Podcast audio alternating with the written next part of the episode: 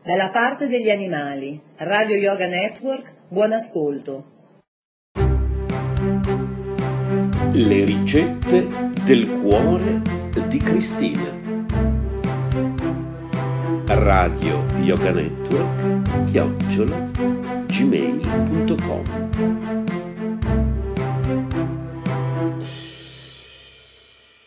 Ricette del cuore di Cristina. Insalata di cetrioli aromatica.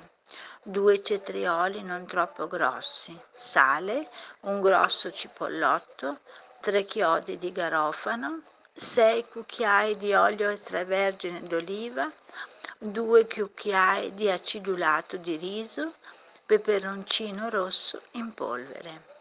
Affettate sottilmente i cetrioli e mettete le fette in una terrina, cospargetele di sale, aggiungetevi il cipollotto affettato e i chiodi di garofano e lasciate marinare il tutto per una dozzina di ore, voltando le fettine di tanto in tanto in modo che si possano insaporire adeguatamente.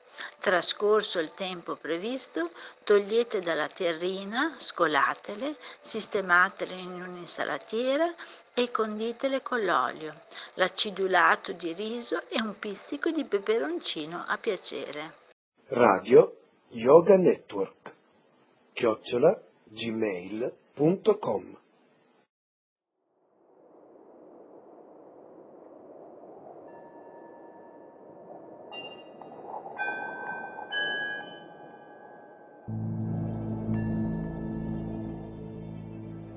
Parliamo di superficialità e conclusione, sono due parole importanti, adesso spiego subito perché. La maggior parte delle persone vengono tenute in uno stato di superficialità. Faccio subito un esempio così ci capiamo. Allora, io sono nato nel millenovecentoquarantasei, molti non sanno, forse lo sanno per sentito dire, che nel millenovecentoquarantacinque gli americani hanno sganciato due bombe atomiche sul Giappone. Una l'hanno sganciata su Hiroshima in agosto e una su Nagasaki, città abitate dai civili. Poi inizia la paura della guerra nucleare e inizia la guerra fredda, la famosa guerra fredda che è durata decine di anni. Ma quello che è sfuggito a molti è che in realtà la terza guerra atomica c'è stata, c'è stata la guerra atomica, però è stata combattuta all'interno della guerra fredda. Cioè, spiego meglio, la superficialità era far credere alle persone che la Russia buttava bombe atomiche su New York e l'America buttava bombe atomiche su Mosca. Questa era le, eh, l'allucinazione collettiva. Invece che cosa è successo? Gli americani, gli americani e i russi hanno continuato a far esplodere bombe atomiche, producendo radiazioni. Poi l'hanno fatta gli inglesi, l'hanno fatta gli indiani, l'hanno fatta i cinesi e anche l'hanno fatta anche i francesi. Cioè milioni di persone sono morte a causa delle radiazioni, magari non come Hiroshima che gli è cascata in testa, più altre milioni di persone sono morte e moriranno nel duemilaquattordici a causa di Chernobyl e Fukushima. Eh, a Chernobyl sta ancora uscendo radiazioni, a Fukushima pure, però non fa notizia. Quindi la guerra atomica c'è stata. I russi avevano scoperto, ad esempio, si chiama nel gergo fallout, la ricaduta, che buttando in una zona degli Stati eh, no, no gli Stati Uniti, buttando in una zona della Siberia delle bombe atomiche, cioè buttando, facendo esplodere, il vento, le correnti prendevano le radiazioni e le portavano in America. È chiamata guerra fredda, non so perché. Cioè, attenzione, la terza guerra mondiale è, c'è stata e l'hanno chiamata fredda. L'hanno chiamata, cioè a un certo punto hanno detto anche è finita la guerra fredda, ma c'è stata una guerra. Ma la guerra fredda non era James Bond, no, non era quella, era hanno fatto esplodere migliaia di bombe atomiche. alcune sono state fatte esplodere in aria, alcune sulla superficie terrestre e alcune nel sottosuolo, quindi hanno contaminato anche il sottosuolo. Questa è la superficialità in cui vengono tenute la maggior parte delle persone. Allora, perché io dico superficialità e conclusione? Ognuno di noi ha il diritto di arrivare alla conclusione. Quindi se io prendo la parola guerra fredda, puoi chiamarla fredda, calda, prima guerra, seconda guerra, la prima guerra mondiale l'hanno chiamata la grande guerra, ma c'è stata sta guerra? C'è stata. Solo che adesso, quello che non è stato capito, cos'è sto nucleare? Il nucleare sono radiazioni che arrivano al metabolismo e lo alterano. Quindi l'unico sistema è avere un'alimentazione alcalina, alcalina, cibi alcalini. Quindi informatevi, cibo alcalino per capire, l'acqua del Gange essendo alcalina i batteri non proliferano, altrimenti moriva tutta l'India, perché lì bevono l'acqua con cadaveri e compagni. L'acqua di Lourdes è alcalina e ci sono cibi alcalini. La causa di tutti i problemi è l'acidosi. Quindi se uno ha acqua alcalina, cibo alcalino, pensiero alcalino, qual è l'equivalente della parola alcalino nella mente? Positivo. Quindi se uno ha pensieri positivi, emozioni positive, parole positive, produce effetti alcalini nel corpo. Questo è lo yoga. Questo è lo yoga come è stato tramandato per migliaia di anni. Conclusione, superficialità e conclusione. Cosa vuol dire conclusione? Conclusione vuol dire che ognuno deve concludere. In genere si dice un affare, hai concluso, il miglior affare è la salute. E la salute è armonia corpo, mente e spirito. A me non piace mai parlare male degli altri, però bisogna pure dire che molta gente che insegna yoga o pratica yoga non è yoga. Allora dico, ma cos'è? E eh, non lo so, io so solo che non è yoga, cioè yoga è armonia corpo, mente e spirito. Allora molte persone superficialmente fanno yoga e dicono, ah io ho fatto yoga, ma che hai fatto yoga? Cioè yoga vuol dire armonia corpo, mente e spirito, quindi se non c'è, invece la posizione asana in sanscrito e assomiglia più alla ginnastica, ginnastica artistica, adesso c'è anche Pilates. Molti si chiedono se Pilates viene da Ponzio Pilates, non, non c'entra niente un altro. Il Pilates, uno gli ho detto, sai come inizia il Pilates? Lavandosi le mani, no? Quando faceva Ponzio, cioè, ti lavi le mani, inizia il Pilates. Il Pilates che cos'è? È fare la posizione, tenerla, si chiamava ginnastica isometrica, in tensione e poi rilassi. Nella tensione il sangue va nella zona dove c'è tensione e poi rilassi.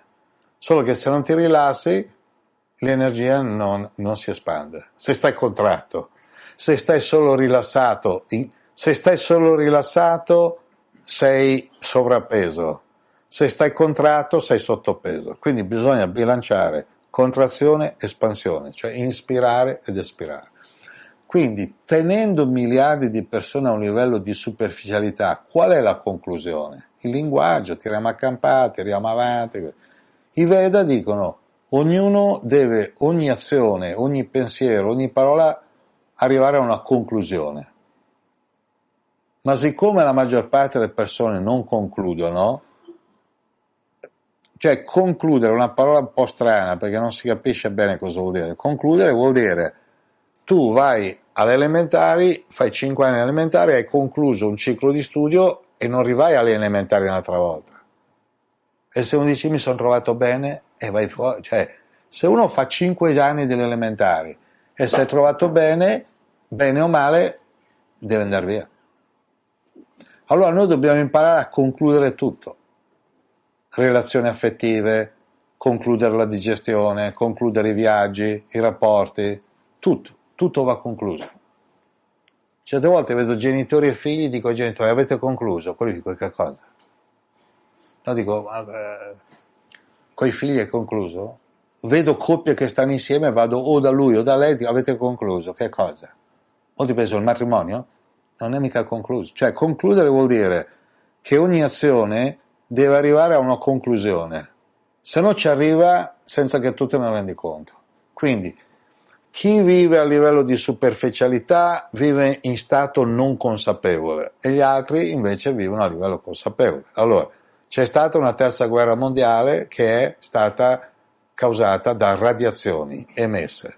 Quindi eh, Veronesi mi pare che vent'anni fa ha detto che uno su quattro eh, prende il cancro. Allora io ho fatto delle conferenze e dicevo uno su quattro prende il cancro, facevo uno, due, tre, quattro, quattro, no dicevo uno, no, contavo uno, due, tre, quattro. Allora quella, sai cosa facevano quelli più spiritosi? Ricontiamo, facevano uno, due, tre, quattro. Ah, ma allora ognuno conta qua. Però adesso mi pare che Veronesi è arrivato a ottantasette anni e ha detto uno su due. E lì io già con lo sguardo faccio un... No, chi conta per primo? Sai come dice, rifacciamo la conta. Perché viviamo in una società radioattiva. Noi viviamo veramente in una società radioattiva, aggravata da pensieri negativi, emozioni negative e parole negative, cibo negativo. Quindi noi siamo già nel negativo, tutta la società è negativa. Allora, per concludere, adesso sembra che finisco il video, cioè, allora per concludere, se vogliamo concludere, è ogni azione deve avere un effetto proporzionale al progetto, cioè ogni azione deve avere, ma perché esci? Io sono molto attento alle parole. Una volta una mia amica ha detto: Giorgio, andiamo a fare due passi, volentieri. Io al secondo mi sono fermato. Le fa: ma cosa fai? Hai detto tu, facciamo due passi. Questa sorriso fa: no, ma io intendevo due passi. Eh, scusa. Allora facciamo così, facciamo quattro passi, ho fatto altri due, detto, qui mi fermo. Cioè.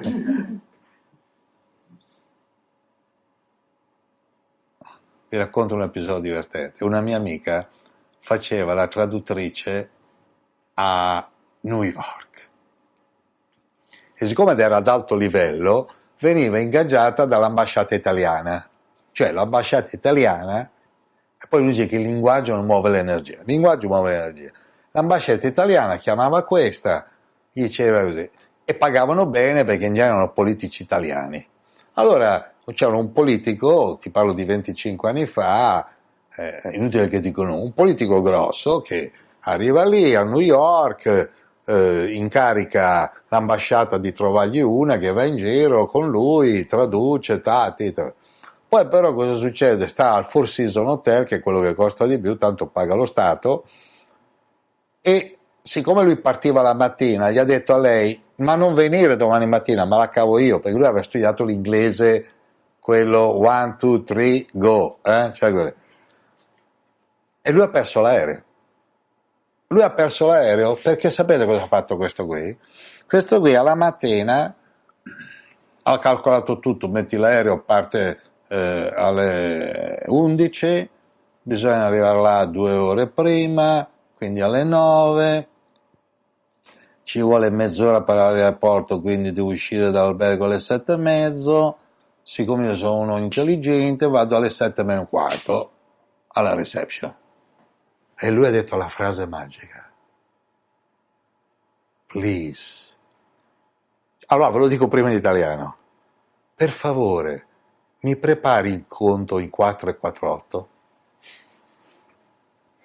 Va, dice: please, can you prepare the bill in four and forty-eight?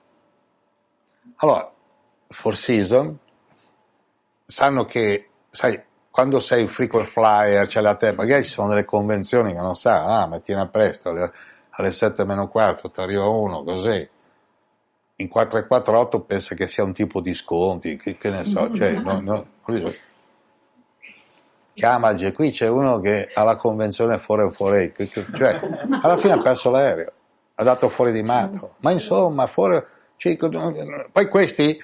non è che si sono fatti ripetere, perché prende un drink a spesa, no, cioè gli ha fatto perdere l'aereo, poi è arrivato finalmente alle otto e dieci il direttore che ha detto: un attimo, mi dica che cosa vuole, il conto. Allora va alla servizio, ma che cosa aveva detto? E questo ha scritto: please prepare the bill in four and forty-eight. Ma cos'è sto four and forty-eight? In quattro e quarantotto. Conclusione: era stato superficiale. Ti piace quella delle traduzioni? Un mio amico ha tradotto un lama tibetano. Il lama tibetano, a parte che questa è una cosa che risale a più di vent'anni fa, quindi anche il Tibet era poco conosciuto. Allora il lama tibetano dice: vi consiglio di meditare. Parla in inglese, vi consiglio di meditare. Per meditare ci vogliono molti mesi. E lui diceva: I suggest that you meditate. Allora traduceva: vi consiglio di meditare. Per imparare a meditare ci vogliono molti mesi. To learn how to meditate takes many months. Poi magari c'è qualcuno che parla inglese. But, ma, with a crash course you can learn faster. Allora, traduco faster. Più velocemente puoi imparare con un crash course. Adesso vi dico subito la traduzione giusta. Crash vuol dire sia veloce che incidente che, che botta. E course vuol dire sia corso, e in italiano corso è anche corso Garibaldi. In italiano, in inglese no. Traduzione: puoi imparare a meditare. Di fatto, per imparare a meditare bene ci vogliono molti mesi, ma puoi imparare anche con un corso veloce. Traduttore: puoi imparare a meditare, ci vogliono molti mesi, ma puoi imparare anche grazie a un incidente sul corso. Siccome il lama era tibetano, e chi, chi lo contraddice? Molti hanno detto. Cioè, magari c'è gente fa: oh, c'è gente che è andata in coma, ha imparato, cioè, cioè io, lì magari nessuno ha avuto incidenti sul corso, ha detto certo che se uno, no, perché magari dici, sai, sti tibetani ti insegnano pure a trasformare gli incidenti in esperire il dolore, vedi subito, grazie, c'è la motocicletta, tu fai, ti catapulti incidenti sul corso, cioè. eh, davanti. C'è uno che ha scritto un libro che è stato tradotto come Subito Calmi. E quella che ha tradotto c'è scritto: se sei nervoso, in inglese c'è scritto: se sei nervoso, vai al mare, siediti and listen to the surfing. Siccome c'era un ballo che si chiamava il surf, surfing è il moto ondoso, quindi vai al mare, siediti e ascolta le onde del mare, vai al mare, siediti e ascolta il surf. Era un ballo che andava qualche anno fa, se tu ti ricordi il surf, mai sentito nome? Certo, tu, cioè, hai ballato, parliamo del surf, cioè, Rita Pavone ballava il surf, sì. Vabbè, insomma, c'era sto ballo, il surf, quindi uno si rilassa ascoltando il surf, il surf. Eh, ma come glielo diciamo lì? Eh? Cioè, quindi figurati tutte le traduzioni, no? Perché c'è superficialità. Quindi immagina noi che ci basiamo, dice cosa ha detto Gesù Cristo, ma a chi l'ha detto, scusa? A chi l'ha detto? Ma se qui noi leggiamo il giornale, quello chiamato di Berlusconi, il Fatto Quotidiano di Travaglio, il Corriere della Sera e, e la Repubblica, nello stesso giorno, la stessa notizia, eh?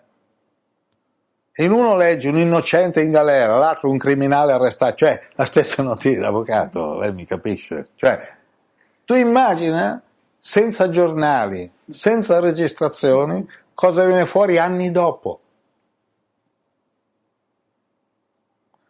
Io, senza offendere nessuno, ho detto a certi che dicono il Vangelo, sì, la, la base sono d'accordo anche io, ama il prossimo tuo come te, sono insegnamenti eterni, ma tutto il resto è stato detto, ridetto, è ridetto, e poi c'è gente che non ha mai visto Gesù che ha scritto. Eh, questa è la realtà. Allora io dico, questa non è superficialità, allora c'è superficialità. Ma non è superficialità pensare di seguire i dieci comandamenti che... Una volta ho detto a una suora, tu segui i dieci comandamenti, sì, perché li ha dati Dio. Bisogna sempre fare la pausa. Eh? Quando uno parla di Dio fate la pausa, poi ricominci.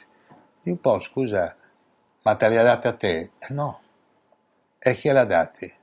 A Mosè. E allora erano per Mosè. Il primo caso di riciclaggio, no, Mosè. Mosè gli ha dato sti dieci comandamenti. Mettiamo che Dio avesse usato la De Filippi, avrebbe mandato uno, tu fai la postina, no? Avrebbe mandato lei che fa la postina e digli Mosè, c'è posta per te. Dieci comandamenti. Lui li piglia, saluta e li ricicla, dicendo Dio mi ha detto di dirvi, ma scusa un attimo. Eppure, allora cos'è? Superficialità? Eh? E sai che quando io ho detto a qualcuno, ma guarda che Dio, il Mosè, gli ha dati per Mosè, e molti mi hanno detto, ma sai che non ci avevo mai pensato? Ecco la superficialità. C'è un sacco di gente che mi dice, ma sai che non ci avevo mai pensato? E pensaci adesso. No, non ci avevo mai pensato. Come dico, ah, l'inferno non esiste. Ma come non esiste? Cioè, la, la de, chi la de, poi nei Vangeli non ci parla mai, ma chi l'ha detto? Perché non c'è, può essere un luogo dove Dio non è presente, altrimenti se c'è l'inferno, c'è un luogo dove Dio non è presente, non è, non è presente. Ah, non ci avevo pensato, e pensaci adesso. Allora, che cos'è la superficialità? Assorbire senza pensare, senza riflettere, senza ragionare. Mandi giù, mandi giù, alla fine hai tremila informazioni, trecentomila informazioni, e qual è la conclusione? Io ho la fortuna di conoscere molte persone, ho conosciuto che hanno più di ottanta anni, e quando gli vado a chiedere, ma tu rifaresti la vita che hai fatto? La maggior parte dice no.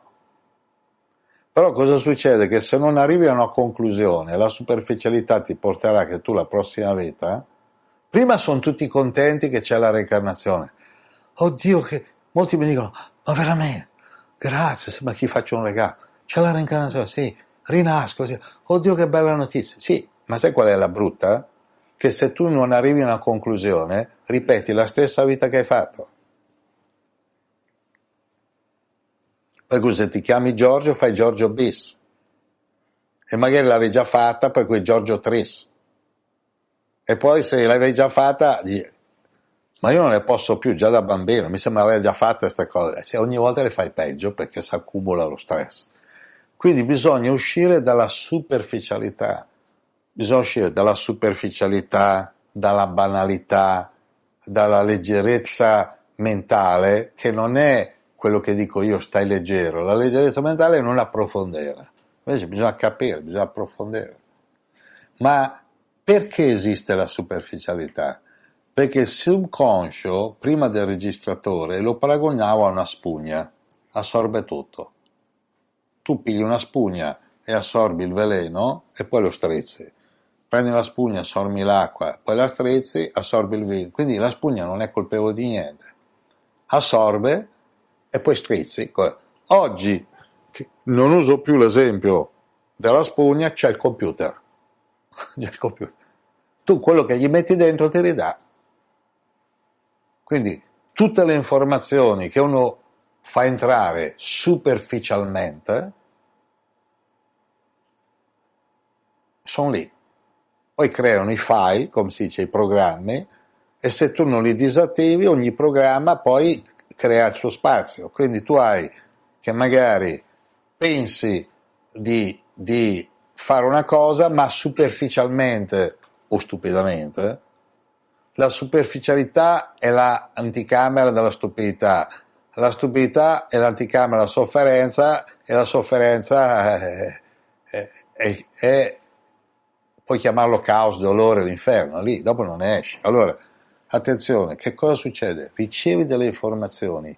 Prima di far sì che queste informazioni diventano, diventino parte della tua vita, devi dire per che cosa sono queste informazioni. Allora, siccome il subconscio è un registratore, esistono tre cose. La predica. Le religioni ti acchiappano con la predica. L'altro giorno ho visto un video di un imam che ha detto, cari fratelli, cioè con la barba, sai, l'imam, no? Musulmano. Cari fratelli, quando morirete ognuno avrà, Allah darà a ognuno settanta vergini dagli occhi neri.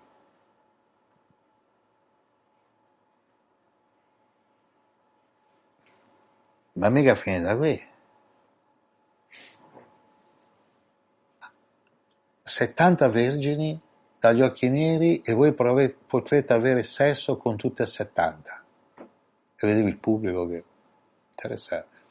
Poi fa, ogni vergine ha settanta ancelle, vergini, con cui potrete avere sesso liberamente. Il pubblico era molto attento, solo che cosa succede? Che superficialmente mandano giù, poi uno ci ride sopra, va a morire pensando, oh, poi quando vado là c'ho settanta vergini, ognuna c'ha settanta ancelle e faccio un bel giro, no? Cioè, è quella la superficialità, ma si può morire di superficialità? Si può, si può. Si può morire di promesse? Si può. Quella è la predica. Il politico cosa fa? Promette, propaganda, tutto pro, propaganda, promette, mantiene, arriva un altro. Per quello che Machiavelli, geniale, dice, se vuoi governare devi gestire anche l'opposizione, di modo che tu prometti, non mantieni, votano di là, e tu gestisci anche di qua, poi non mantieni, rivotano di qua, e poi rivotano di là. E poi sempre meno vanno a votare, chi se ne frega, tanto quello che conta è quello che vanno a votare. Per cui in realtà un partito non perde voti, non perde perché va in percentuale. Vanno a votare meno persone, per cui se prima per andare al governo, cioè per, ci volevano i voti di dieci milioni di persone, adesso con cinque milioni prendi il quaranta per cento. Allora uno che è superficiale pensa, certo che il quaranta per cento degli italiani ha votato questo, ma non è vero. È il quaranta per cento di quelli che sono andati a votare. Per cui il presidente degli Stati Uniti diventa presidente col sedici per cento. Cioè, nel cento per cento della popolazione in America in genere va a votare meno della metà, una buona parte vota scheda bianca, scheda nulla, rimane un'altra quasi metà, lui ne prende la metà, quindi uno con quasi il venti per cento, con un quinto, diventa presidente di tutti. Perché tu che cosa puoi fare? Quando capisci che il potere gestisce sia il potere che l'opposizione e quindi c'è l'alternanza, allora quella è la superficialità.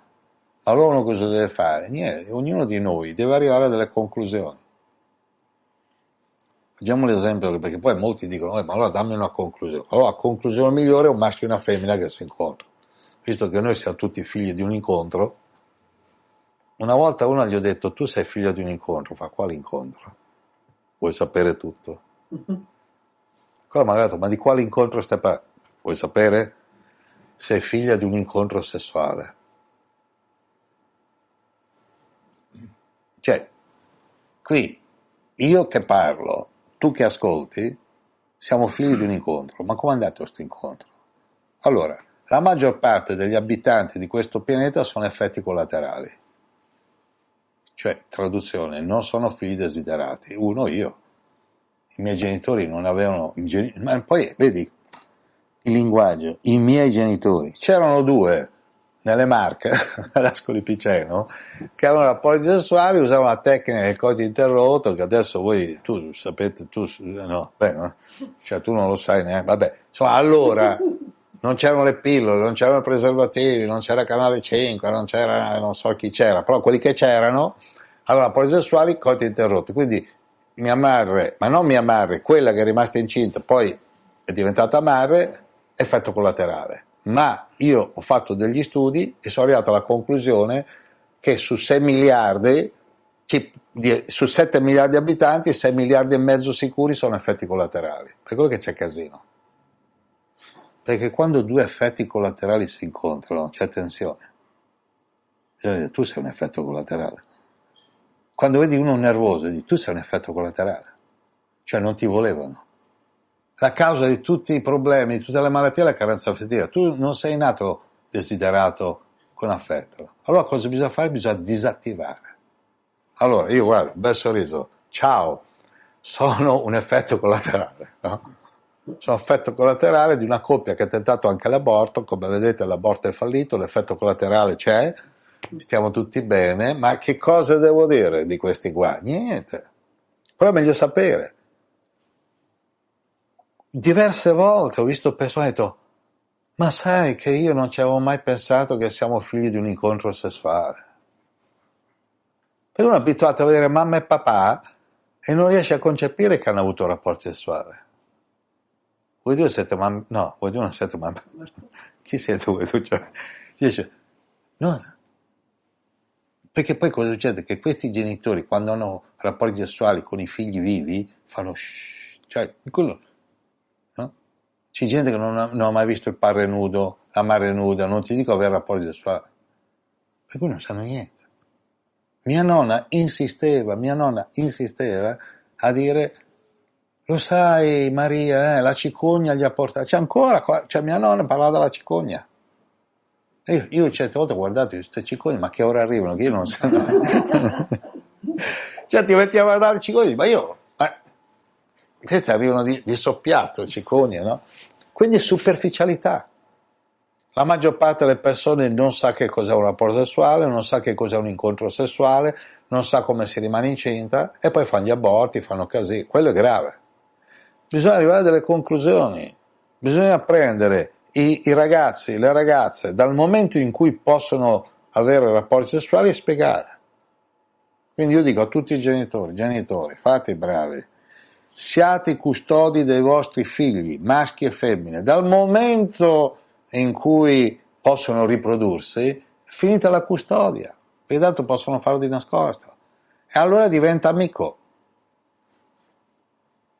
Puoi usare questo linguaggio, dirgli, cara, da adesso in poi possiamo essere colleghi. Sei entrata nel giro dei possibili genitori. Quello fa, ma come genitori? Ho sedici anni, stai calmo, ti spiego. Genitori, genitali. Potresti usare i genitali e usando i genitali senza rendertene conto diventi genitori. Ma sai che molte persone che ho incontrato, anche laureati, non avevano capito che genitori viene da genitali. Ma guarda, ma voi quali? Geni- ah. Quindi bisogna insegnare ai ragazzi e alle ragazze a non rimanere incinta. Tutto lì. Se no la superficialità dei ragazzi e delle ragazze che rimangono incinte, poi ammazzano uno, poi gli dispiace, l'aborto, eh, poi i maschi sono furbi, quel problema è tuo, no? Eh, vabbè, cioè, no, non è il caso tuo, però ci sono quelli che, no, il problema è tuo, io che devo fare? Quindi bisogna veramente che nella nostra vita quotidiana noi eliminiamo definitivamente la parola superficialità, banalità e mettiamo la parola conclusione. Cioè arrivare a delle conclusioni. Allora, un maschio e una femmina che si incontrano dovrebbero dirsi queste parole. Ciao, creiamo insieme dei momenti meravigliosi da ricordare con amore. Invece tutti dicono, faremo una famiglia, costruiremo, ma tanto cominciamo a creare dei momenti meravigliosi da ricordare con amore. Io perché sono contrario contro lo, io sono contrario sembra alla luna di miele, perché la luna di miele è che tu ti metti con una o una si mette con uno, spende una barca i soldi per quindici giorni e vivere alla grande e poi torna a casa e prende un colpo. Hanno gli alberghi a cinque stelle, hello, I love you, ta. Poi se le trovano in un monolocale con tutta la, la luna di miele da pagare, cioè, eh, e dicono, è finita la luna di miele, cioè come vedete, comincia la luna di fiele, c'è cioè il fiele che... Allora, La cosa migliore è creiamo insieme dei momenti. E poi fanno l'album delle foto. Io conosco delle fotografe, amiche mie. C'è una mia amica che ha un negozio di foto e che fa foto ai matrimoni. Allora, siccome siamo amici, io ho detto, ma di un po', ma raccontami qualcosa di divertente. Eh, una mi è successa, che cosa? Sono andato al matrimonio, ho fatto le foto, sono tornati all'ultima, cioè, mi viene proprio da ridere. Questa è andata al matrimonio, ha fatto le foto. Sai quegli album, quelli costosi, quelli tutti. Questi sono andati in viaggio di nozze, sono tornati, si sono separati e nessuno dei due voleva pagare l'album. Questa si è trovata... l'album dei ricordi dove lei, ah, tutto lui, I love you, sono separati. In luna di miele si sono separati, no? Allora, giorno dopo giorno, che facciamo stasera? Due spaghi, magari due spaghi. Creiamo insieme dei momenti meravigliosi da ricordare, cioè una volta creati, da ricordare. Non è che Leonardo da Vinci, Picasso, Raffaello tutte le sere facevano capolavori, però ogni tanto qualche capolavoro gli veniva. Allora creiamo insieme dei momenti meravigliosi. Magari certe volte sono dei capolavori, certe volte sono indimenticabili, certe volte sono altre volte così. Però essere artisti. Invece molti maschi e femmine, fidanzati, sposati, ragionano come politici. Faremo, costruiremo, il primo figlio lo chiamiamo Luigi, lei fa, eh no Luigi no, Mattia. Ma perché Mattia? Che te frega te? Litigano già, no Mattia, va. Il secondo una femmina, deve essere una femmina, perché facciamo solo un bar? Allora, cioè programmazione, è un'azienda, no? Allora diventano produttori di figli. Il primo l'abbiamo chiamato come voleva tua zia, poi con la nonna, cioè, che, che, momenti meravigliosi.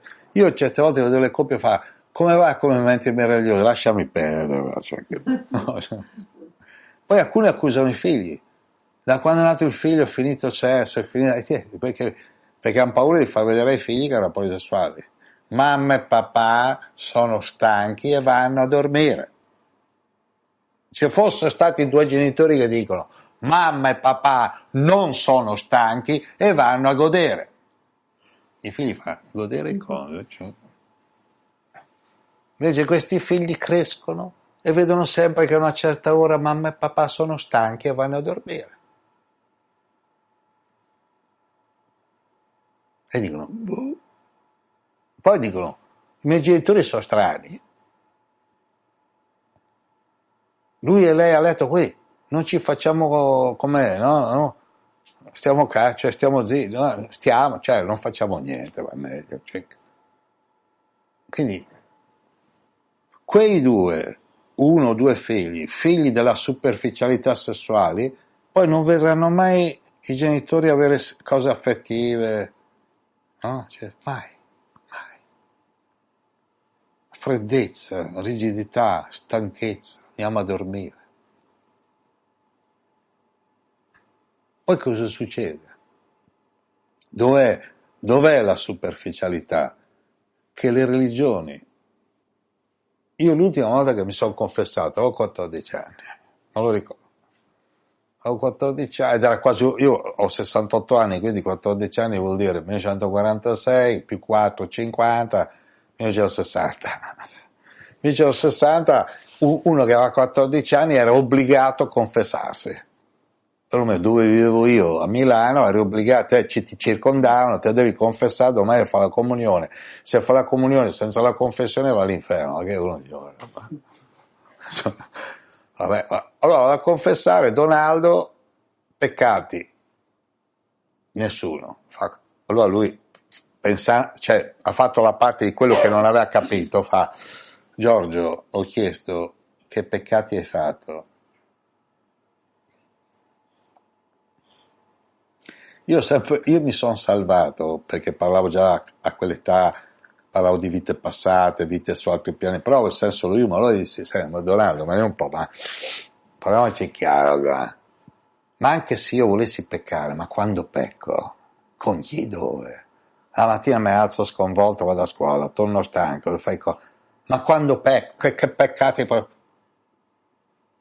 Ecco, orgoglio, hai fatto peccato d'orgoglio, ma quale orgoglio? Non ries- io anche se volessi peccare non ho le occasioni, mi ha mandato a quel paese e non sono più andato. Quando l'ho detto ai miei amici, mi hanno detto, ma sei scemo, perché? Gli dici, ti sei toccato, due bugie e, e ti dà due patte alla vergogna.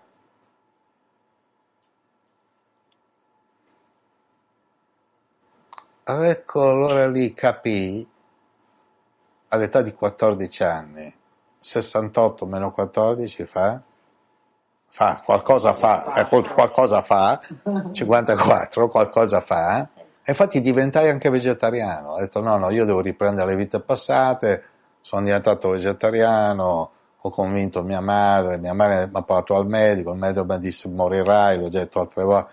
Il medico si è detto mia madre che spiegava che Giorgio, sai, segue filosofia antica orientale, non mangia più la carne, gli animali, eh? Il medico con la sigaretta ha detto morirai, io cercai di dire anche i carnivori moriranno, moriremo tutti, non sapevo che i carnivori fossero immortali, mia madre fa meglio che andiamo a casa, andiamo a casa. Quindi l'ultima confessione a quattordici anni e scoprì che stava crescendo tutta una generazione di bugiardi. Cioè, il linguaggio maschile, perlomeno, era farsi seghe, masturbarsi. Per cui nessuno diceva che si era masturbato. Mentivano. Perché il prete, se dicevi che hai rubato mille lire dalla borsetta di tua madre, ti dava di meno che se te, ti eri fatto un orgasmo in casa, un fai da te, diciamo oggi. Chi fa per sé... Cioè, quindi ho detto, ecco cosa verrà fuori, mentitori, gente che per, per comunicare mente, mente. Perché il prete è la cosa che andava più giù, ti sei toccato? No, chi ha toccato niente? Io non ho toccato niente. Anzi, alzavano le braccia, ho toccato niente. Dico. Beh, ma qualche peccato fa... Beh, ho detto una bugia, la sta dicendo adesso, no? Sta dicendo adesso, no? Dice, sta io... una bugia, ho rubato soldi, ho dato uno schiaffo a uno che è più piccolo, eh, non lo farei più, cinque patte alla vergogna. Eh, eh, eh. E tu, tu gli dicevi che sì, ma no, è una menzogna, no? Io non, non ho fatto niente di questo. Eh, e quindi è finita la confessione, cioè, no? Perché era tutto superficialità. Ma che cosa devo confessare? Cioè, no, no, no. E quindi ho pensato, ma qui è tutto basato su una menzogna. Cioè, vado a catechismo e mi hanno detto, siamo peccatori. Siamo nati col peccato originale. A causa di Eva. E che c'entro io con Eva? Chi l'ha mai conosciuta sta Eva? Noi siamo i discendenti, quindi nasciamo col peccato originale. Poi io, che ero intelligente, vado a scoprire che siamo stati creati da Dio. Allora dopo rivado là e dico, scusi, al pregio, ma siamo figli di Dio? Eh, ci ha creato Dio? Eh, ma perché ci ha creato col peccato originale? Stai, stai. Ha chiamato mia madre. Giorgio, ecco, perlomeno negli anni cinquanta si usava così, prima di dare la mazzata si usava così. Giorgio è un bambino d'oro, ma fa troppe domande. Io ho detto, vabbè, allora qua sto zitto. Che... Però adesso non sto zitto. Ma come fa troppe domande? Ma perché noi dobbiamo nascere col peccato originale che ha fatto un altro che io non conosco? È come dire a uno... Tu vai in galera perché tuo bisnonno ha rubato. Ma io cosa c'entro con mio bisnonno? Cioè, è un concetto neanche razziale, razzista, colpevolizzare i figli dei figli dei figli, che poi sto ad ammettere chi li ha conosciuti. Peccato originale. Vabbè. Poi mi hanno detto al catechismo, forse mal comune, come si dice, mal comune mezzo gaudio, no? Per farmi sentire in compagnia siamo tutti peccatori. Dico, ah, un bel ambiente qua. Certo, caspita, qui dove sono capitato, no? siamo tutti colpiti, cioè tutti, tutti, tutti. Poi siccome dove andavo io a Milano, in centro, nella chiesa, in centro, c'era l'idea che bisogna studiare latino, che il latino era la lingua madre della chiesa, mica avevano detto che il latino è dal greco, il greco dal sanscrito, no. Al massimo viene dal greco, però il latino è la lingua di Dio, la lingua di Dio, è il latino, figurati, no? C'era il vezzo di dire in latino, per cui dovevi prendere la mano, chiudere a pugno, darti tre colpi. Boom, solo qua spacco il microfono. Mea culpa. Due, mea culpa. Due. Poi il gran finale, mea massima culpa. Boom, ma di che cosa? Io ho provato a chiedere, ma colpa di che cosa?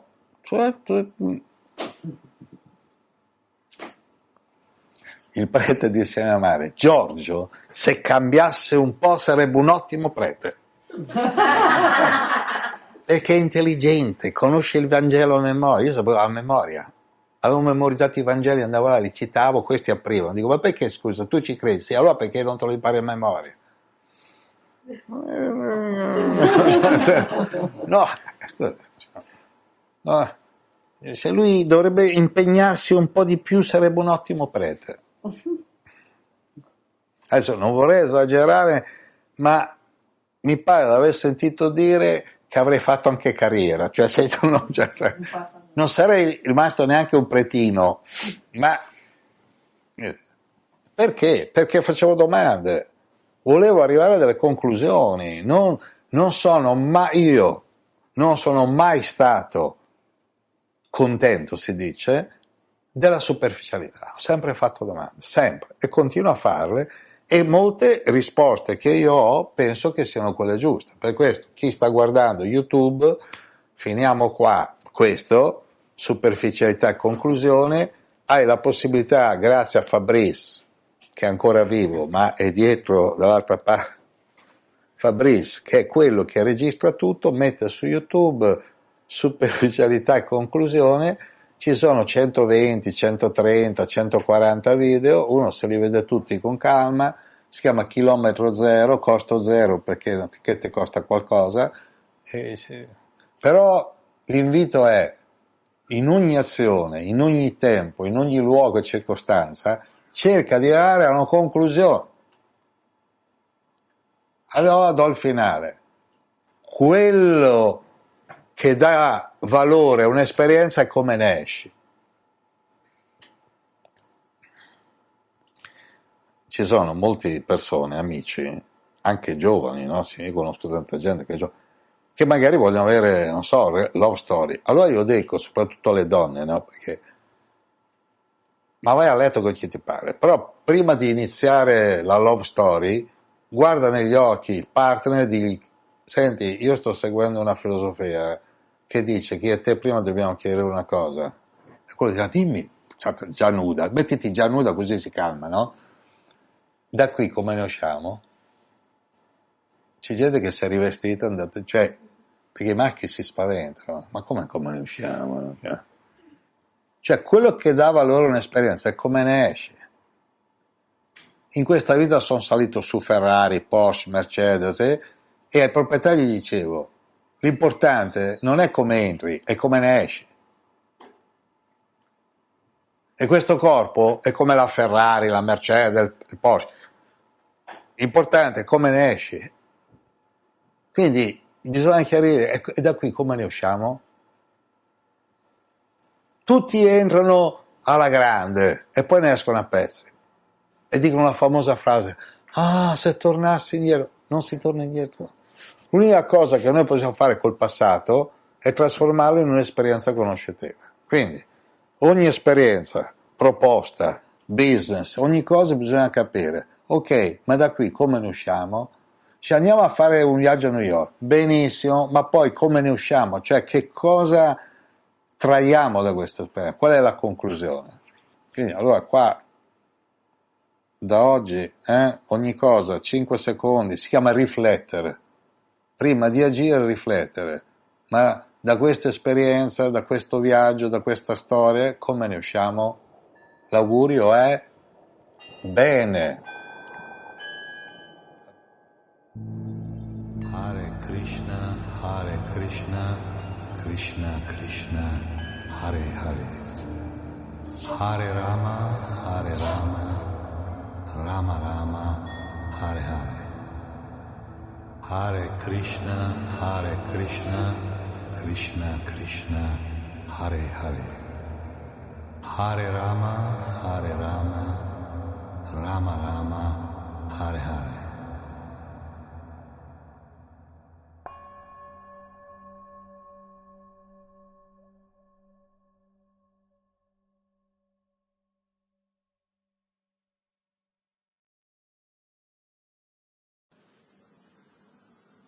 Radio Yoga Network chiocciola gmail punto com.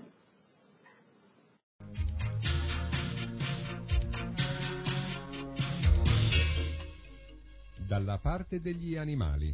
Un programma contro la macellazione.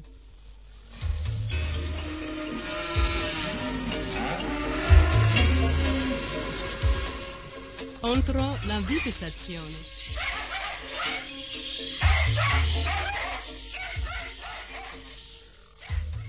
Contro la caccia.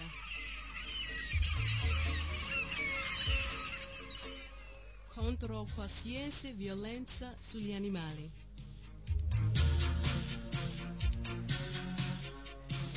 Dalla parte degli animali. Un programma che dà voce agli animali che non possono esprimere la loro angoscia né protestare contro le sofferenze inflitte loro dall'uomo.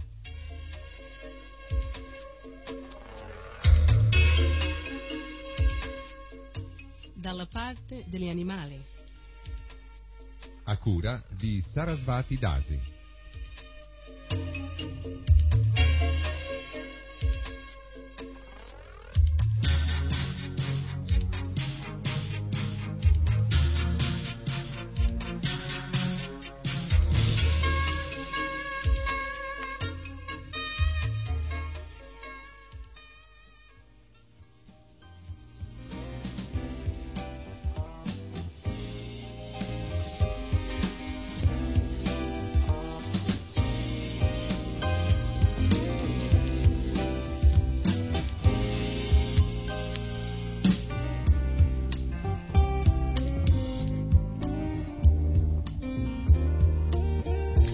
Hare Krishna a tutti, gentilissimi amici, eh, gentilissimi radioascoltatori di R K C, Radio Krishna Centrale, che vi parla dai microfoni di questa emittente trascendentale R K C e Sarasvati Dasi, che naturalmente vi augura un buon ascolto.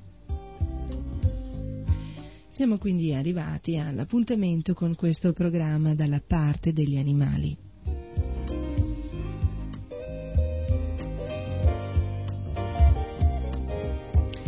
Se vi ricordate, per ben due puntate abbiamo parlato della corrida e delle cosiddette feste nazionali, fra virgolette, che eh, si svolgono in Spagna e che, e che hanno come unico divertimento la tortura e la sofferenza degli animali, soprattutto dei tori e delle mucche.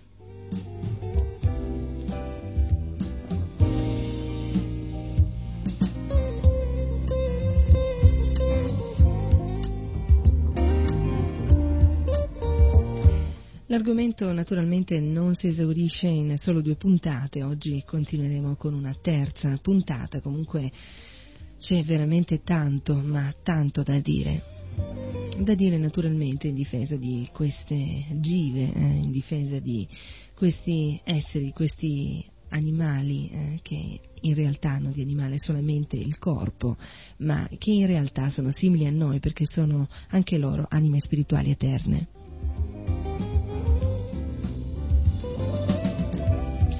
Oggi eh, parleremo della corrida nel passato, eh, a livello storico, cosa è successo, perché si è sviluppato eh, questo senso, eh, questo gusto eh, sadico della sofferenza dei tori e delle mucche, soprattutto in Spagna. È vero anche in Occidente eh, e purtroppo adesso anche in Oriente eh, esiste questa tradizione di eh, uccidere, macellare e squartare e mangiare la carne, il cadavere di questi animali, soprattutto della mucca e naturalmente dei vitelli e conseguentemente anche di altri animali.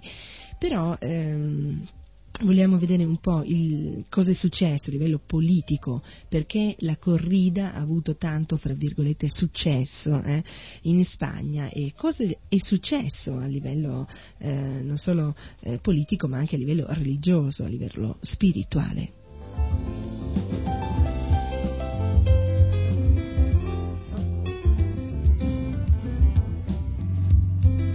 Analizzeremo eh, questa corrida nel passato alla luce dei, dei Veda. Eh. Leggeremo anche diverse spiegazioni di Srila Prabhupada che eh, si trovano sullo Śrīmad Bhāgavatam e che danno una chiara visione eh, di, eh, di come l'uomo sta eh, veramente mh, allestendo il palco sul quale essere impiccato.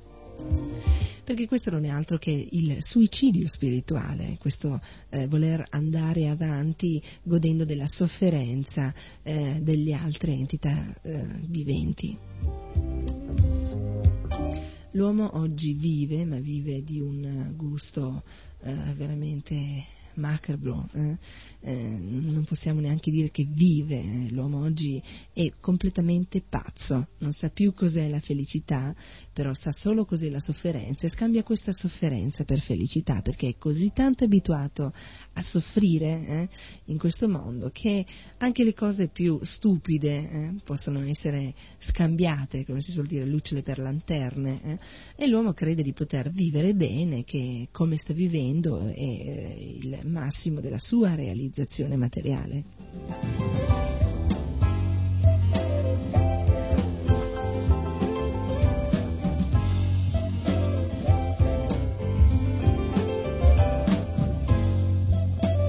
Naturalmente ricordo a tutti voi che se voi desiderate collaborare con noi, desiderate collaborare con R K C, Radio Krishna Centrale, aiutare tutti noi Eh, contro eh, queste barbarie, contro eh, queste uccisioni di animali, contro questa errata mentalità demoniaca, basta che ce lo facciate sapere eh?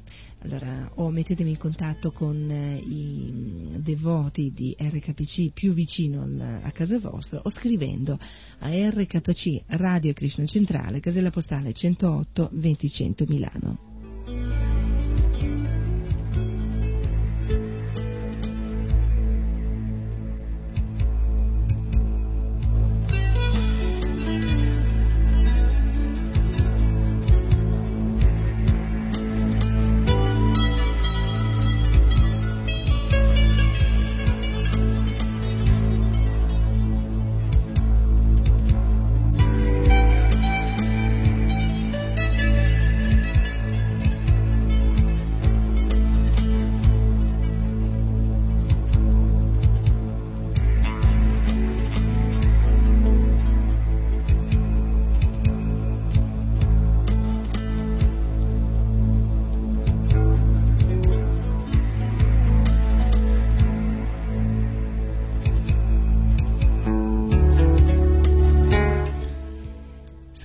Santiago e Esteras che il costume della tauromachia risale all'Alto Medioevo e fu reso possibile dall'esistenza di una razza di tori selvaggi. L'allevamento di questi eh, fu favorito, eh, lo è tuttora, dai latifondi. Infatti esso richiede vastissime estensioni di terreno che viene lasciato incolto a tale scopo. Le barbarie degli spettacoli taurini era ancora maggiore dell'attuale, quando la Chiesa cattolica nel millecinquecento si vide costretta ad intervenire più che altro per i gravi incidenti che accadevano agli uomini. La condanna della Chiesa nei confronti di duelli e tornei, già in declino per l'avanzata delle armi da fuoco, si estese poi anche agli spettacoli taurini.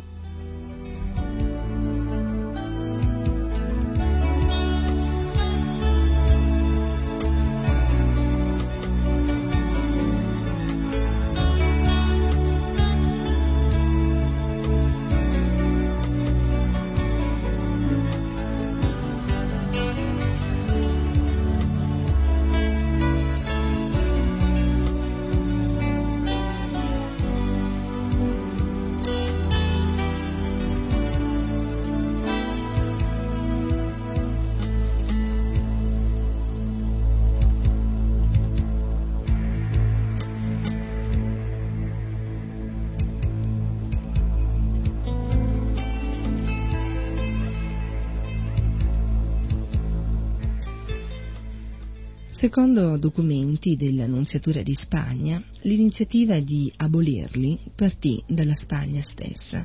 Nel millecinquecentosessantasette il vescovo di Asti, nunzio straordinario di Spagna, si recò a Roma portando con sé un documento destinato al Papa, nel quale settanta teologi ed altri intellettuali spagnoli si mostravano contrari alla festa dei tori.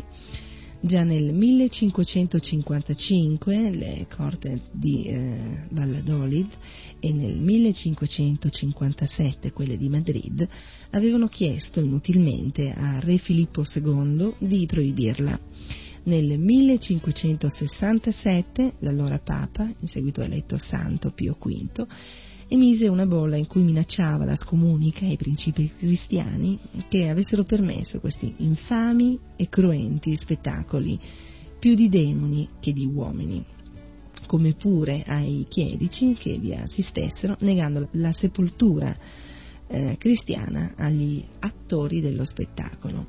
Re Filippo secondo si oppose subito all'azione moralizzatrice del pontefice per timore dei tumulti del popolo e soprattutto per riguardo alla nobiltà che giocava il ruolo più importante nell'organizzazione della festa. Nonostante le violenze morali del re, il Papa non si mosse di un pelo dal suo saggio proposito.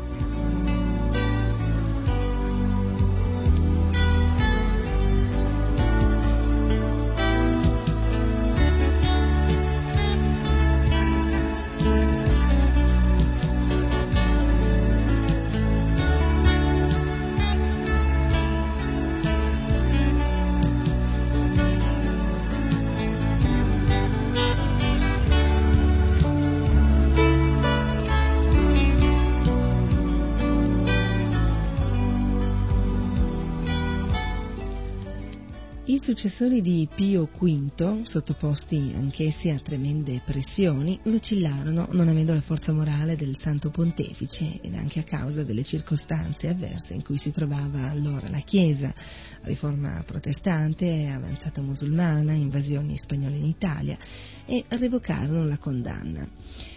Il francese Filippo V, nipote di re Luigi quattordicesimo, fu il primo Borbone re di Spagna e regnò nella prima metà del millesettecento. Gli si attribuisce la seguente frase che egli avrebbe pronunciata dopo aver assistito alla sua prima corrida: «È incredibile il desiderio che dimostra questa nazione di ammazzare animali. Questo popolaccio è di una ferocia terribile».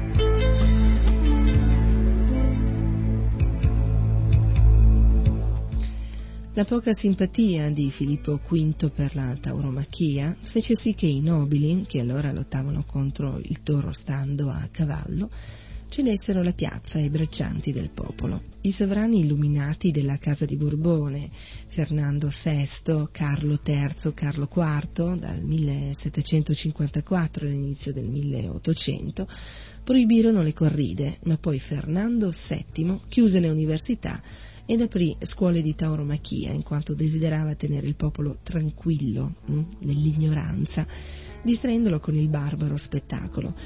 Il suo regno è ricordato dagli spagnoli come un periodo di oscurantismo.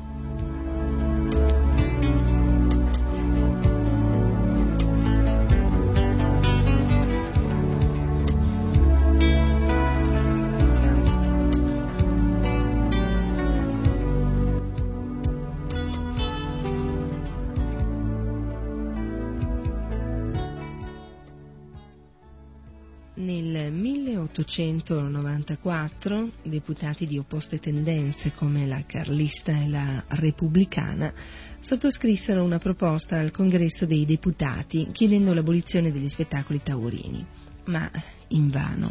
Nel millenovecentoventinove, sotto re Alfonso tredicesimo, un decreto attenuò un poco eh, la crudeltà della fiesta, imponendo il materassino intorno ai fianchi dei cavalli, più che altro per nascondere alle viste degli spettatori più sensibili i visceri che fuoriescono per le cornate del toro.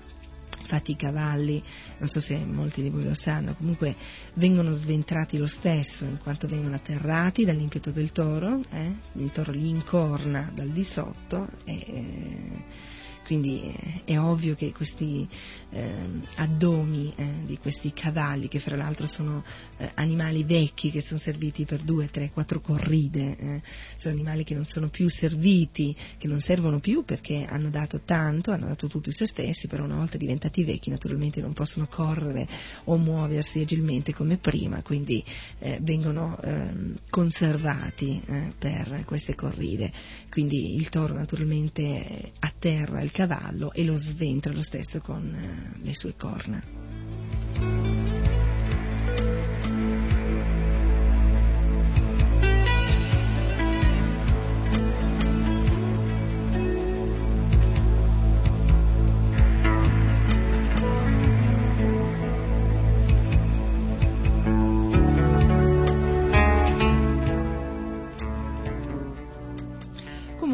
Disposizione fu eh, duramente condannata dai toreri, che videro in ciò un primo passo verso la soppressione dello spettacolo.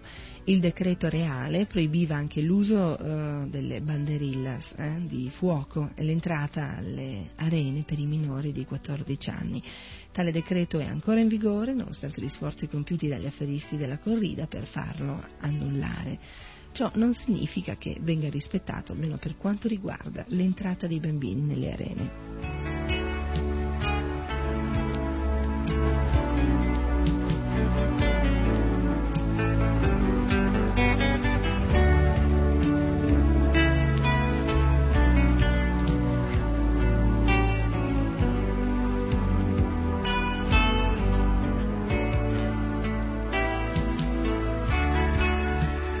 Vediamo anche i presupposti della corrida. Secondo Santiago e Steras, le corride sono il prodotto della mancanza di educazione del popolo da parte delle classi dirigenti, dell'esistenza, come abbiamo già detto, di una razza di tori selvaggi e di un grave difetto della distribuzione delle terre che facilita questo tipo di allevamento. Vediamo ora eh, l'articolo di un giornale spagnolo che mette in evidenza il rapporto esistente in quel paese tra la persistenza dei latifondi e gli spettacoli taurini.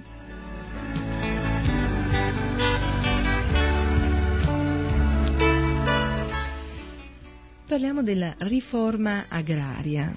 Allora, dal diario de Granada del nove aprile del millenovecentottantacinque si legge: è sorprendente che la riforma agraria, tanto importante e necessaria per la Spagna ed in particolare per regioni arretrate come l'Andalusia, l'Estremadura o Castiglia, non sia stata ancora nemmeno abbozzata.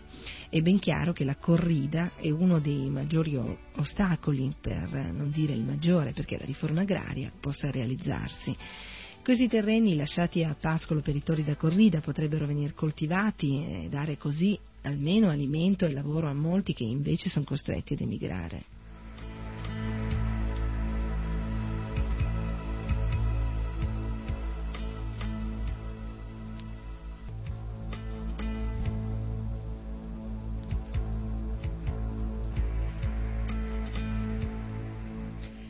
Il gran darsi da fare di coloro i quali ingrassano con la corrida, tipo allevatori, toreri arricchiti, impresari, perché questa continui e si propaghi a tutti i costi usando degli assurdi luoghi comuni ed una pubblicità che costa moltissimi milioni, sta sostanzialmente in relazione con la miseria dei braccianti della campagna di Andalusia, di Castiglia ed Estremadura, che sopravvivono per puro miracolo. L'indifferenza dei governanti di fronte a questa brutale ingiustizia suscita veramente indignazione e preoccupazione. I municipi, le deputazioni e gli altri organismi politici proteggono e sovvenzionano le corride e, dando prova di un eh, cinismo eh, granitico, patteggiano con i nemici acerrimi della riforma agraria e, nello stesso tempo, cercano di calmare il popolo che ne ha bisogno, eh, promettendo di realizzarla. Torna il principio di pane e corride, che in sostanza è un insulto all'intelligenza. Questo lo disse Don Miguel de Unamuno.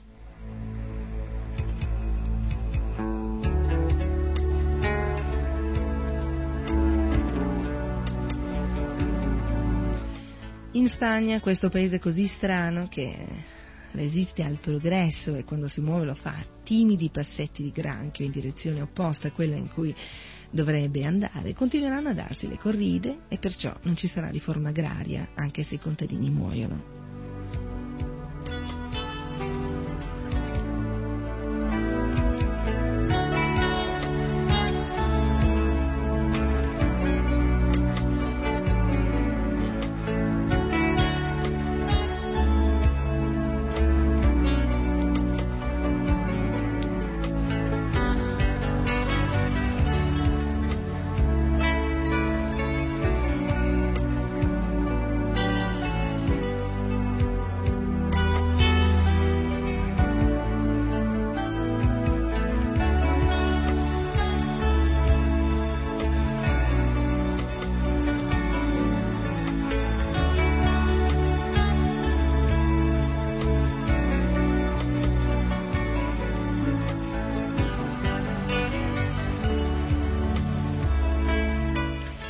Vediamo cosa è scritto nello Śrīmad Bhāgavatam e qual è la spiegazione di Sua Divina Grazia A C Bhaktivedanta Swami Prabhupada. È scritto nello Śrīmad Bhāgavatam: la personificazione dei principi religiosi, Dharma, vagava sotto forma di bue quando incontrò la terra personificata nella forma di una mucca che sembrava addolorata come una madre che ha perso il figlio. Aveva le lacrime agli occhi e il suo corpo aveva perso ogni bellezza. Srila Prabhupada scrive nella sua spiegazione: il bue è il simbolo dei principi morali e la mucca rappresenta la terra. Quando il bue e la mucca sono felici, significa che tutta la gente del mondo è felice. La ragione è che il bue aiuta a produrre i cereali col suo lavoro nei campi e la mucca fornisce il latte, un vero e proprio miracolo di valori nutritivi. Perciò la società umana mantiene con molta cura questi due importanti animali in modo che possano pascolare ovunque tranquillamente. Ma oggi, nell'età di Kali, i buoi e le mucche vengono macellati e mangiati da uomini che ignorano completamente la cultura brahminica. Sarebbe sufficiente diffondere la cultura brahminica, che rappresenta la perfezione più alta di ogni cultura, per assicurare la protezione del bue e della mucca, a beneficio della società umana. Sviluppando questa cultura, sarà possibile mantenere i principi morali della società, grazie ai quali si otterranno, senza altri sforzi, la pace e la prosperità. Invece, col deteriorarsi della cultura brahminica, il bue e la mucca sono maltrattati e i risultati sono evidenti.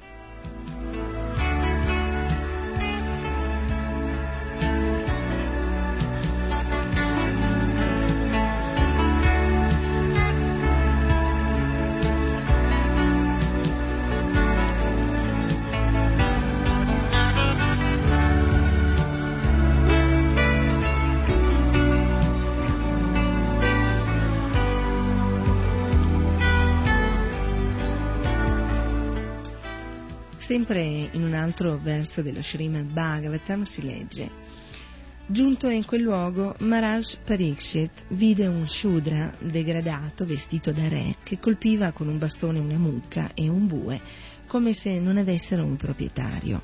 Scrive Srila Prabhupada nella sua spiegazione: la prima caratteristica dell'età di Kali è che i Shudra degradati, cioè gli uomini privi della cultura brahminica e dell'iniziazione spirituale, si vestiranno da re o da amministratori, senza possedere le qualità degli Kshatriya. Il compito principale di questi governanti non kshatriya sarà quello di uccidere gli animali innocenti, specialmente le mucche e i buoi, che saranno lasciati senza protezione dai loro padroni, cioè i Vaisha, la comunità mercantile.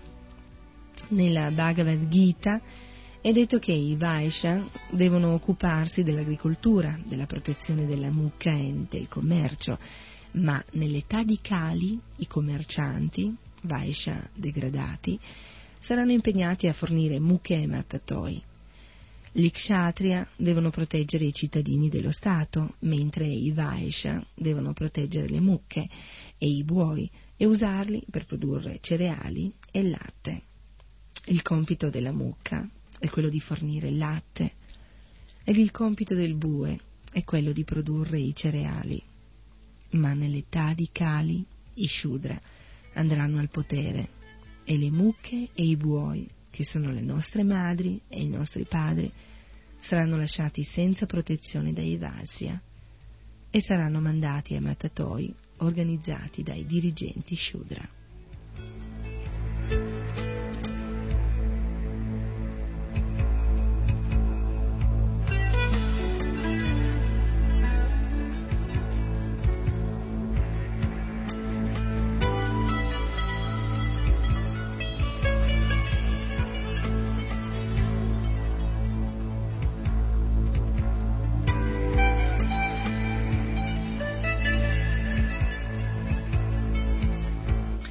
E questo è quello che sta succedendo in Spagna, che è successo nel passato, che succede oggi in pieno Kali Yuga, cioè che i dirigenti che stanno al potere, questo naturalmente non è che riguarda solo la Spagna, riguarda anche eh, tutta l'Europa, riguarda tutto il mondo, riguarda tutto il pianeta, perché è vero, al potere oggi sono, ci sono persone che non hanno un minimo di cultura brahminica, non sanno cosa significa rispettare i principi religiosi, non sanno cosa significa in effetti eh, il perché eh, dell'esistenza, non, non sanno niente, sanno solo eh, come eh, così eh, cercare di gratificare i propri sensi, uccidendo gli animali, gratificando se stessi, ma in realtà queste persone sono le persone che non hanno intelligenza, sono delle persone che non sanno come guidare l'umanità intera. Infatti, come abbiamo già detto, eh, eh, questa riforma agraria in Spagna non verrà mai mandata avanti. Per quale motivo? Perché le persone interessate, gli allevatori, i toreri eh, arricchiti, gli industriali, gli impresari, eh, in effetti non hanno alcuna intenzione di ehm, eliminare eh, le grosse quote di guadagno eh, che ricevono grazie allo sfruttamento di questi animali. Eh, grazie a queste organ- corride organizzate, eh, queste feste nazionali organizzate alle spalle dei tori, alle spalle dei vitelli e delle mucche e alle spalle naturalmente del popolo, che potrebbe veramente alimentarsi di poco ma di eh, alimenti giusti e nutrienti, quelli che la terra può offrire spontaneamente e che eh, non possono appunto coltivare la terra perché questi pascoli sono riservati ai tori eh, che crescono in questi eh, grandi spazi verdi eh, per poi eh, finire nelle corride e nelle macellerie.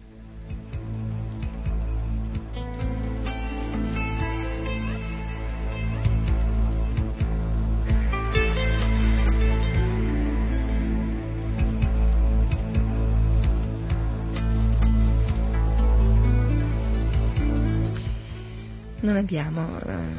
altro tempo a disposizione per continuare eh, a parlare di questo argomento, le corride e il maltrattamento degli animali. Comunque vi prometto che avremo naturalmente altre occasioni eh, nelle quali parlare di come salvare insieme questi animali.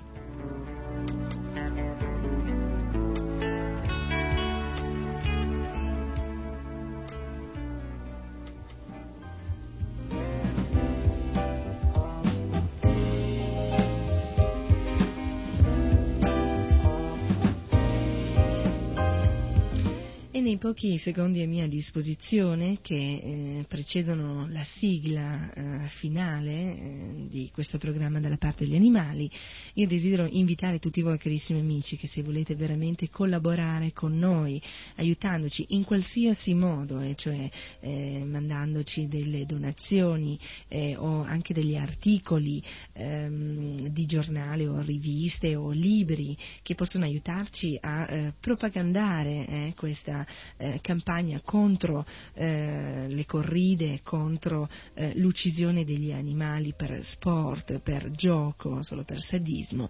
Ricordate il nostro indirizzo R K C Radio Krishna Centrale, casella postale centootto, duecento Milano.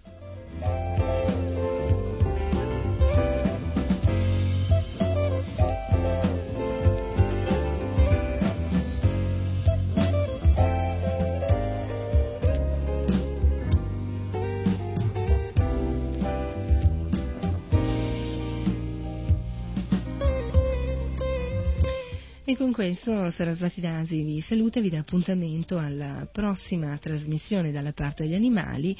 E cosa posso dirvi? Grazie dell'ascolto e anticipatamente vi ringrazio per la vostra collaborazione. Hari Bol.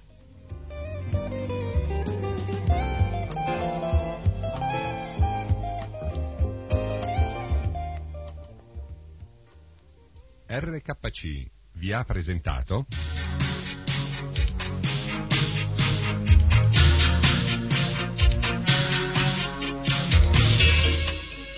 Dalla parte degli animali, un programma contro la macellazione.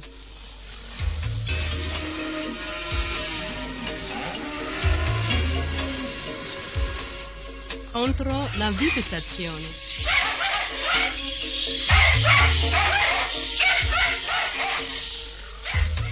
Contro la caccia.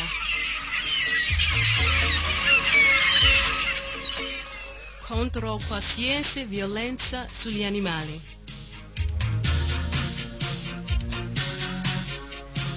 Dalla parte degli animali, un programma che dà voce agli animali che non possono esprimere la loro angoscia né protestare contro le sofferenze inflitte loro dall'uomo.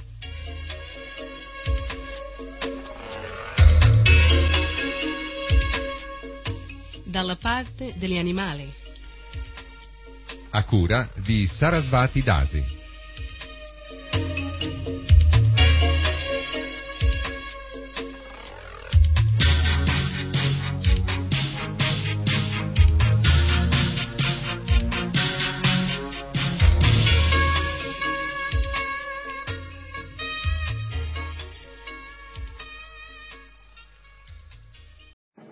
Evviva l'amicizia tra i popoli! Да здравствует дружба народов! Радио Йога Нетворк. Бон асколто. Приятного всем прослушивания!